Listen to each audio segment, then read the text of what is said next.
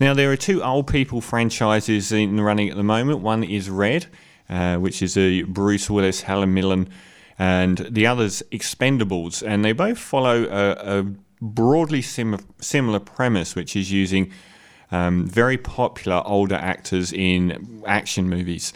Um, if Red was more serious actors like John Malkovich and Helen Mirren, um, The Expendables by Sly Stallone was taking all these 80s action stars, basically reliving his youth, and he did it to great effect. Um, I wouldn't say that either one or two of the the first two films were any good, really, um, but they were enjoyable. The cast was insane. Uh, everybody that I used to watch when I was a kid at school, back in the movies, um, and they they were very successful. And he's released the third film, The Expendables Three, coming out on the 14th of August not any of the other random dates I spewed out. And it's uh, directed by Patrick Hughes. And the roll call is the number one reason for going. The cast is astonishing. Stallone, Jason Statham, Banderas, Wesley Snipes, Jet Li, Dolph Lundgren, Kelsey Grammer, uh, Mel Gibson, Harrison Ford, Arnold Schwarzenegger. It's got quite an impressive cast. And it's a very, very generic action movie. Um, it stars them releasing Wesley Snipes from jail. Uh, in the process of releasing Wesley Snipes from this um, hidden Russian uh, black ops jail, uh, they end up finding that their long lost partner, Mel Gibson, in fact isn't dead. He's an international arms dealer. Um, and then Sly Stallone heads off to hunt him down, abandoning his old crew because he thinks it's too dangerous, and taking on a bunch of newbies.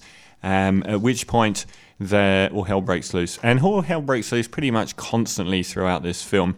It got a, a leak online a few weeks ago. A perfect copy-ish, perfect well DVD screener was pirated, uh, stolen from somewhere, and then downloaded a couple of million times in a, in a few days, um, which is obviously going to have some effect on the movie's bottom line for once. Um, the question is is it any good? I mean there's not much point in going through the story. Everything about it is generic and expected. Um, and i have to say it isn't very good. Um, it's the biggest problem i have with sylvester stallone's movies is that he is the writer of a lot of it.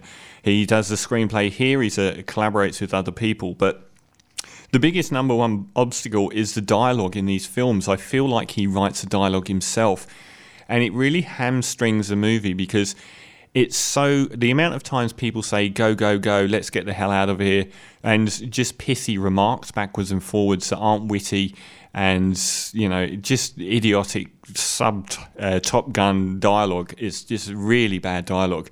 And i just wish he'd farm out story writing and dialogue to other people. Um, the story itself is you can take it or leave it uh, it's not that interesting, and a lot of the cast are slightly sleepwalking. Jason Statham, bless him, doesn't get a decent line, I don't think, in the whole movie.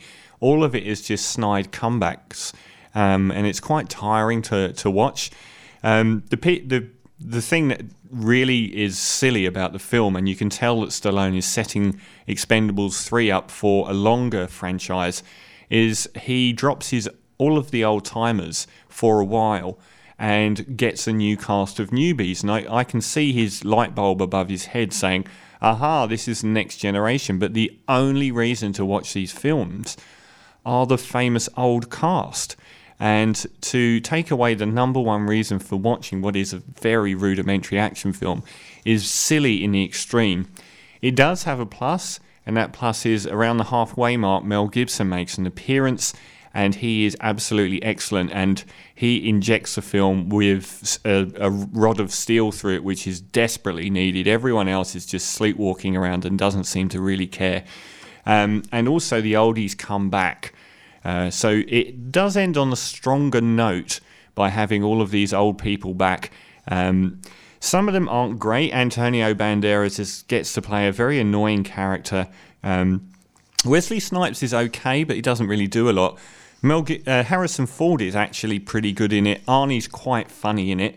Uh, but the only real standout for me was Mel Gibson. He actually does do a very strong job and looks a cut above everyone else in the acting department.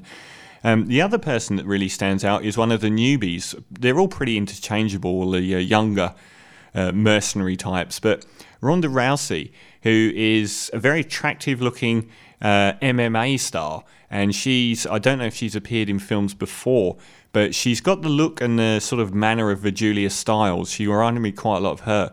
And given that she is a, a mixed martial arts star and can do all of the um, kicking off of heads very, very convincingly, I would say that she has got a fairly uh, strong chance of making it crossing over into other movies. She would be the second. Uh, I can't remember the lady's name, but she starred in Haywire and she was also uh, had a prominent role in Fast and Furious 6. So this is the second female mixed martial arts star to have uh, crossed over into a reasonably major Hollywood film. I see it's got a $90 million budget. I wonder if it's going to get past that. Um, it's not, it's is it worth watching? Barely. It's uh, if you're a fan of genre films, if you want to relive your past and relive films that were pretty bad anyway, like Rambo, and do it with a cast including all of the people that were in the films back then.